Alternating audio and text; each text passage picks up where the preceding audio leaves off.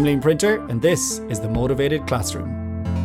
Hello, bonjour, hola, falcha, and welcome to the Motivated Classroom podcast. Thank you so much for joining me here on episode 24 already. And today we're talking about reading strategies, building on last week's episode with the wonderful Adriana Ramirez about reading and novels and graded novels and how that builds motivation. There was a great response to that episode, lots of people getting in touch, asking about the novels, where you get them. So I'm going to address some of those today. But first and foremost, I need to, of course, start with our little word as Gaeilge in Irish. As Gaeilge means in Irish. And today our word is nice and simple. Because I got a puppy recently, our word for today is madra, which means dog. So the Irish word for a dog is madra, and there's your Irish for today. I also want to say a big thank you to the patrons. There's now 18 of you who are patrons of the podcast. Makes a huge difference to me to the running of the podcast, the editing, the recording, all of that stuff. So thank you so much. And we have some amazing guests lined up for the next few weeks. I'm not going to give it away just yet, but suffice to say, I'm incredibly impressed with the caliber of guests who are willing to come on the show. It's amazing. And that's thanks to you guys downloading it and telling your friends. So without further ado, let's get straight into it reading and reading strategies. That is what a lot of you have been asking about, and today we're going to go into some of that. I think one of the important things to start with is that reading is not just a tool that is going to boost acquisition, but it's also a tool that is going to motivate our students. And we saw that in last week's episode with Adriana when we were talking about novels and how much the students get into it and they get into the characters and they have that great feeling of competence when they finish a novel. Now, of course, as you know, there is an abundance of research around the importance of reading. I think we could almost say it's an established fact. We never like to say that in social research, but we could almost say it's an established fact that reading is good for us. And those who read a lot, especially in another language, are going to boost their acquisition. And when we go back to Dr. Stephen Krashen's work on comprehensible input, reading is hugely important. But of course, it needs to be at a level that is understandable and comprehensible to us so that we feel like we are getting somewhere and we're motivated by it. And then we're going to learn and acquire so much more new language. Now, there's lots of other research around reading, of course. One of the most recent papers that really stood out for me is by Van Staden in 2016, and it's essentially about reading in a second language. One of the things I really like about this research is it's conducted in Lesotho in sub Saharan Africa. So it's really trying to show us that by exposing people to reading across all ages, backgrounds, contexts, uh, ethnicities, financial, economic backgrounds, reading is going to help. And in this study, one of the things that came out really strongly, which which really struck a chord with me, is she sums up the research by saying results from this quantitative study demonstrate that English learners in the experimental group, so this was a group who were shown particular ways and strategies to read. Essentially, were told the simple view of reading, how we can use certain strategies to help us, in comparison to another group who were just given the books and given the materials. Those who were shown some strategies to read, well, they significantly outperformed those in the control group. And that was in regard to sight word fluency, word recognition, syntactic awareness, uh, vocabulary knowledge, reading comprehension, essentially across the board. And as I say, there are loads of studies out there to do with reading. In my thesis, I, I, looked a lot at the work around comprehensible input readers, but when you look into it, there's so much research there to do with second language acquisition and the benefits of reading. One of the teachers who I follow a lot on Instagram and on other social media, sound like a bit of a stalker there, but I, I do follow this person a lot because I love what he says, is Bryce Hedstrom. And he is a huge advocate for reading and the benefits of reading. And he, he often shares quotes from research studies and from books he's read, and they're really nice and they just really bring it home to me when I see those posts about the importance of reading in the second language acquisition classroom. So today I want to share with you 11 strategies to engage and motivate our learners through reading or to instill a love and passion for reading amongst our learners, which we know is so important. I, I don't know why I always have 11 things. I had 11 retrieval practice strategies in episode 6 as well. I don't know, I get to 10 and then I always think of one more, even though 10 would be nicer, I know, but we have 11. So it's kind of like Spinal Tap for those of you who are aware of that movie, when it, everything is on a scale of 1 to 10, but in Spinal Tap it goes to 11. And if we go to 11 in reading, then we're going to be even better. oh, going a bit crazy here, but it's all good. So, we have 11 strategies for reading. Now, the first two we discussed a bit with Adriana in the last episode, and they're kind of grouped together. Number one is classroom novels, and number two is what we call free voluntary reading, FVR. And I'm going to tell you a little bit about the difference between those. So, Adriana last week spoke about these. Classroom novels are essentially when we have a novel or a little graded book or text. So, these are little books that have been written with a particular eye on the language learner. So they're written in a particular way with lots of repetition and they're given in a certain way to the learner so that they can acquire the language naturally. Essentially, they're comprehensible input novels at different levels. And a classroom novel is one that you would read as an entire class together. So, for example, with my beginners in year eight, my Spanish students, we read a little book called Tumba by Mira Canion, which is to do with Day of the Dead, Dia de los Muertos. And we read that as a whole class, and they'll act out little bits, and we'll read bits alone, they'll read bits in groups, all of that, but it's done as a whole class together. And that is your classroom novel. And Adriana, in last week's episode, if you haven't listened to it, please go back and have a listen. It's an awesome episode. Adriana has so much to teach us about instilling a love for reading in her classes, and she's written many of her own little books. And she talked to us about how she uses her novels in the classroom to teach culture as well. Now, another part of that is what's called free voluntary reading. So these are also novels, but these are not novels that you are reading as an entire class. Now, Adriana last week gave us that lovely example of she's got some uh, shoe boxes and she's got books in there. And when they've read one from level one, they can go and le- read one or two more from that box. And then when they sh- they're ready, they'll move on to the next box, which is level two, and they can then move up and they feel like they're achieving something. So free voluntary reading is a selection of novels that are written in this comprehensible way, or some people call them graded novels, that the students can choose for themselves which ones they want to read, and they read it at their own pace. But usually we have a specific time in class every week or even every day, depending on how you look at it, when the students read in silence. And we as teachers should also read at that moment. We should sit down, not look at emails, not do any of our other work that we can do, but just for five to 10 minutes, just read. It's not only great for the students, but it's great for your mental health as well. Get away from the screen and just read. Now, that could be a book in your own language, it could be a book in the target language of that classroom, it could be a book very similar to what the students are reading. The idea is that you are modeling the behavior to them, you are showing them I value reading. I value reading time. I love reading. And I'm going to take time out of my class to read as well. And when you first do this and you sit down, if it's at your desk, I sometimes sit amongst them and read my book. They'll kind of look at you and go, what, What's he doing? Why is he sitting down here? Why is he not on his computer? And you're trying to show them that you value reading, and, and they'll get a lot out of that as well. So lots of teachers have their own way of doing this free voluntary reading. For me personally, how I like to do it is whenever I have a double period with a class, we always start that class with 10 to 15 minutes of silent reading. So the students line up outside the door as always. They give the class password to the controller who lets them in. They go in and they turn left immediately. Now, all of my books, I'll share a picture on my blog and in the program notes about this.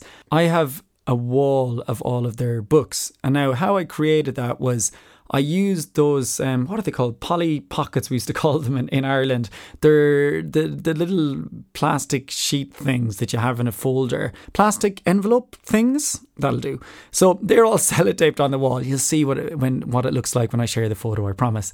So they're all sellotaped on the wall, and each student has got a little sticker, and they've put their name on it, and their book is inside. So it looks like a big book, uh, a big wall of books, I should say. So they walk in, they take their book out of their little plastic envelope, and they go and they sit down and they start reading. Now I got this idea from the wonderful Margarita Perez Garcia. I saw her share a picture of this, and I was like, that is great. Yes, it took me a half an hour to sellotape all of the plastic things up on the wall. But to be honest, afterwards, I thought the students could have done that themselves. And they did their own name tag and they stuck their own name tag on their own um, envelope. So they all did that themselves. Of course, I was explaining all of the instructions in the target language. They're getting more comprehensible input, but they stuck their own names onto their little envelopes and all of that. So they walk in, they get their book, they sit down, and they read. Now, where do we get all the books from? This unfortunately takes time unless your school has an enormous budget that they want to give you.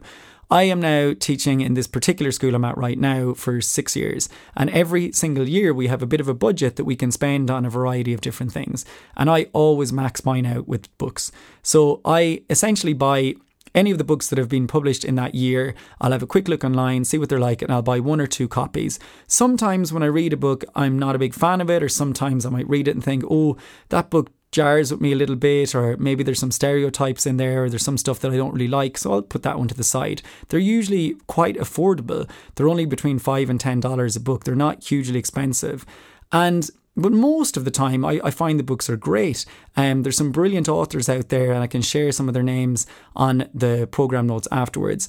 And I have a selection of these books and I break them down into level one, level two, level three, level four, and then my diploma students are almost like native speaker level is five and six. And they can choose any book they want, but they can't choose a level underneath usually. I don't mind if they do one or two underneath, but what I don't want is a student who's in my level four class picking a level one book because one, it'll just be way too simple for them and they'll find it really boring. And I want them to be challenged a little bit. So they'll often ask me, and I've got a list of all the level one books level two, level three, level four. And they are all on a Google Doc or a Google Sheet, kind of like an Excel doc. So they have their name, the book, the author, and then at the on the other side of that they have the number of stars that they would give it and a comment. So to start off, each student will get a book and they'll read it. And when they finish, they will say how many stars out of five they give it and they'll write a comment in Spanish. Once they've done that, they can put it back and get a new book. What if they get a book that they really don't like? Well, the one rule is you're not allowed to swap your book on that day. So let's say I finished my book, I go and I pick out a new one according to the list, and I started and I'm four pages in. I go, oh, this is really boring. I'm not into this book. You have to stick with it for that day, but in the next class, you can exchange it and take out a different one. It's rare that they do that, to be honest. It only happens now and again. I encourage them just to try and get to the end of it and see what they think. And they can read each other's comments and see, oh, this book has got five stars from lots of people. I'm going to get that one next. And that works really well. And of course, they're interacting with the book. And I've seen an enormous difference in my students since I've put this into place, this free voluntary reading. Adriana shared some websites last week where you can buy these books, and I will put those on the program notes again today. So, that, my lovely listeners, is novels and free voluntary reading, two absolute mainstays for your classroom. And one of the other things that I learned from Margarita when she posted her reading wall, and I, I was really inspired by that idea. She has this great idea called the reading marathon. So she's got 26 little numbers around the class, 1 to 26.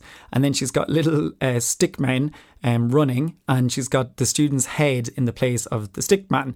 And every time that they read a book and they put it back, they move along to the next number. And the idea is to see can anyone run a marathon, which is 26 miles, 26 books. And I've introduced that this year as well. And it is wonderful. I have some students who are on eight or nine books already, and we're only three, four months in. And they're loving the fact that they can see themselves move around the class, and some are on number nine, some are on 10, some are on five, some are on four. And the idea is to see who can get to 26 first and it is they love it. They really like it and they like to kind of show it off. And what they did was i allowed them to bring in any picture they wanted themselves.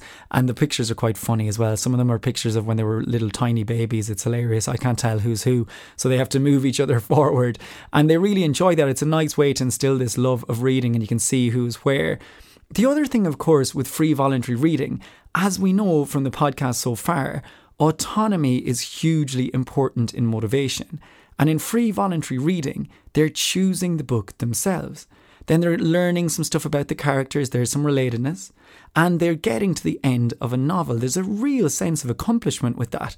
So it's hitting autonomy, relatedness, and competence, which, as we know, are the keys of motivation. Okay, but what other ways can we try and get our students involved for in reading and not just reading because you're telling them to read, which is extrinsic motivation, and we want to get towards intrinsic motivation because we know that the long-term learning outcomes and benefits are so much better with intrinsic motivation.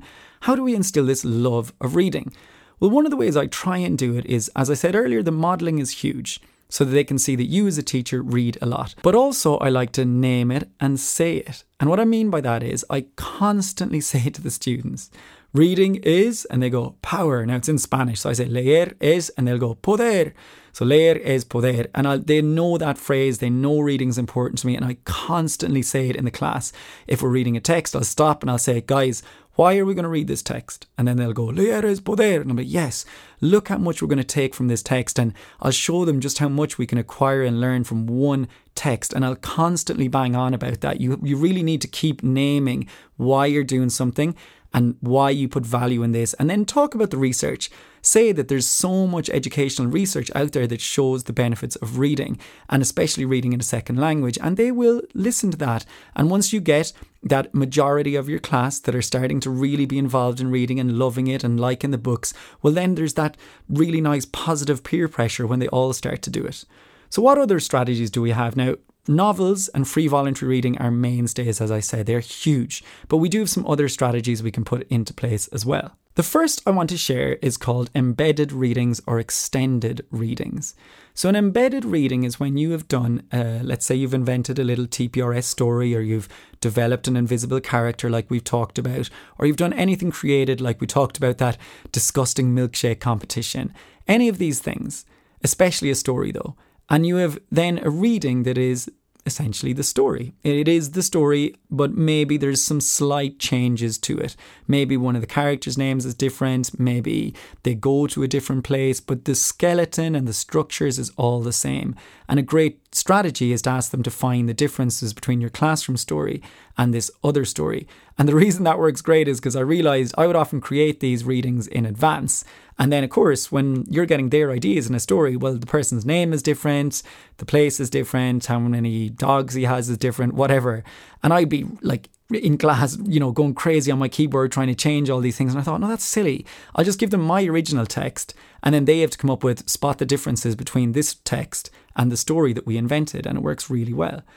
An extended reading is a different story, but using the same structures. So it might be longer, have more detail, go into like the colors and the ages and the backgrounds a bit more, but it's using the same three to four target structures of your story. If you're not sure what I'm talking about here with the stories, go back and listen to episodes 21, 22 about TPRS, teaching proficiency with reading and storytelling, and how we co create a classroom story, and it'll make sense. The next one then is what I like to call volleyball readings. This is number four. Volleyball reading is you give a text to two students and they work as a group. So they stand up usually around the classroom. So you've got a big circle of students all around the class in little groups of two. Now, I realise in the current situation in some schools that might not be possible, but we will get to a stage when we're allowed to do these things again. And you can be creative and you could do it across Zoom as well. This would work. So, volleyball reading is I have a text, it's quite simple. Now, me and my partner, let's say there's me and my partner's name is Alice. So Liam reads sentence one, and I read it in the target language in Spanish. And then Alice has to translate that sentence into English, which is our common language. And then she reads the next sentence in Spanish. And now I translate and read the next sentence, and it continues like this. Now, the students really enjoy this because they're getting a huge amount of competence from it because they're understanding the entire text. And when I do my feedback forums and I ask them about strategies they're enjoying in class or activities, they often come up with this reading in pairs, the volleyball reading. Now, of course, one of the major issues is well, what happens when one group finishes and the other ones are all still going? Now, this is genius. This is how you avoid this. After every couple of minutes, you clap your hands twice and then you say cambia, which means change. And one partner, partner one or two, will change. And it's always the same ones who change partner. So let's say the teacher said all the number ones are going to change, and my name's Liam, I'm one of the number ones, so then I always have to change. And Alice will never change, she will always stay where she is. So I now go to the next group. And I am now talking to a new person. Let's say it's called um, Jacinta. And I'm talking to her. And the first question I say is, Where were you? And she'll point and show where she was, and then I'll point and say where I was. And if I was four sentences ahead of Jacinta, I must go back up to where Jacinta was. So you always start at the highest point. And essentially, what that does is level out the group. Every time you change, if you're gone to a reading group that's a bit slower, a bit further behind, well, you're repeating three or four sentences while other people are catching up. And it means that if you do enough of these changes, everyone will finish almost at exactly the same time. And if they don't, I just get them to invent some questions from the story as they're waiting. It's usually about a 30 seconds to a minute if you've done enough changes. Works really well, volleyball reading. Okay, the next one I've talked about before, number five, is reading to parents and translate. Quite simple. They take home the class story and they read it sentence by sentence and they translate each sentence individually. And the parents write a little comment at the bottom or whoever the adult is in the house students love this, parents love this. And you'll often get these amazing comments from the parents going, Wow, I can't believe that they can read this entire story and translate it. Remember, shh, don't tell anyone. It's because it's a story. They can follow it. You've done this class story, you've co created it. So they know the story, but they're reading it out and they have this great sense of competence from it. The next one is the reading diary. The reading diary is when students are reading a novel or a text. Usually it's with novels or with sometimes with articles for the uh, more advanced students. And what they do is they read it and you say, I want you to do an entry in your reading diary based on chapter 5 or based on this article or based on this text. And they must pick out any sentence they want and reflect on it, why they chose it. So they write the sentence at the top, they copy it. It can't be too long. You know, I always say about eight to 10 words, something like that. They copy it in one colour and in a different colour underneath, they reflect and they say why they chose it. So I chose this sentence because I also used to have a pet giraffe when I was young, and we used to go around together, and I was also fascinated by how long its neck was. Or maybe that they're reflecting on a grammar point or something they've never seen before. Oh, I chose this because I've ever actually seen this structure before. It's up to them. And I always say you can write as much or as little as you want. It's a private, individual conversation between me and you in the form of writing and reading. So you're reading and you're writing a reflection. I read your reflection and I'm going to write you a comment. Now, of course, if you're doing this across your classes, you'll have hundreds of kids and hundreds of reading diaries. I only take up four out of every class and I'll do look at them and I'll quickly write my comment. And it's usually a, oh really, it's really interesting. I never knew that you also used to go to school in Ghana. That's really cool. What was it like living there? Simple as that. And you're just starting to get to know the students, you're starting to build a relationship, and they have to answer your question in written form before they do their next one. And the key is you don't correct any mistakes. None, no matter how hard that is. It's just a conversation. I've talked about this reading diary before, so it's really, really worthwhile doing. I highly recommend it. You'll see a massive boost in the reading and writing level of your students. And then the next time I'll take up a different four and so on. So you may not see one student's reading diary for a number of weeks and you might have four entries to read when you take it up. That's okay. And we don't do it every single week, it's now and again. The next one is number seven, which is reading with the laser and making new sentences. This is quite simple. Again, this is based from your co created story or your invisible character or the content you're doing. Usually it's to do with the story though. And you will have on your PowerPoint or on your presentation a paragraph from that story. And all you do is you use a laser and they have to read every word as you point to it, but they can they can't get carried away and go ahead.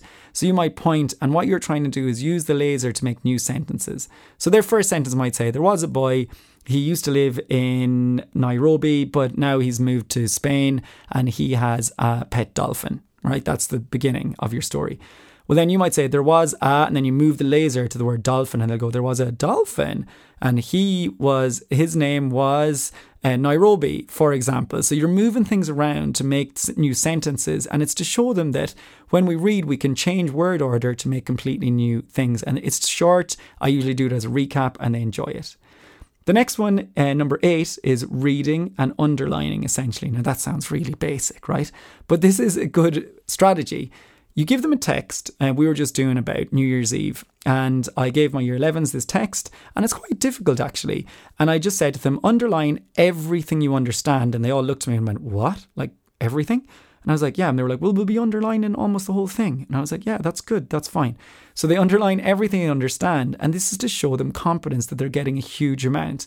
And then there may be six or seven words they don't know, and we go back and get it. An extension then to this is with the same text, they have to invent questions that have no answer in the text. So, why is his name Nairobi?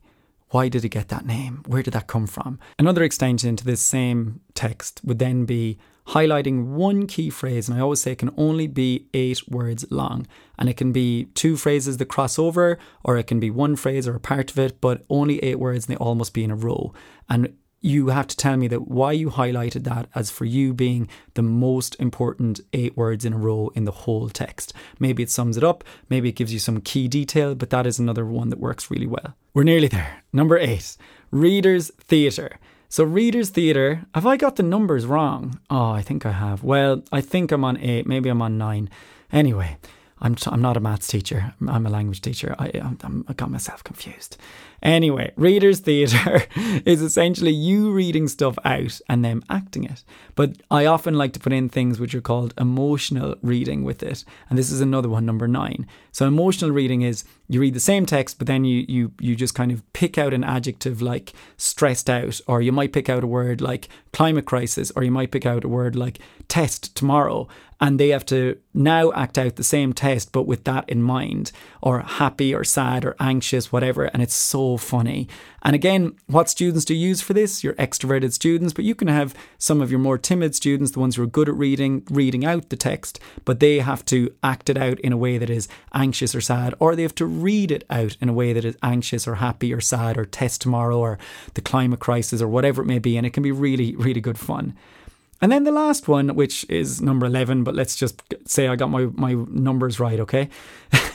the next one is boys and girls reading. Quite simple. Now, of course, you need to be careful and sensitive about this. If you have students in your class who are battling a little bit with their identity or who maybe don't define as a girl or a boy, you need to be careful with that and think about it.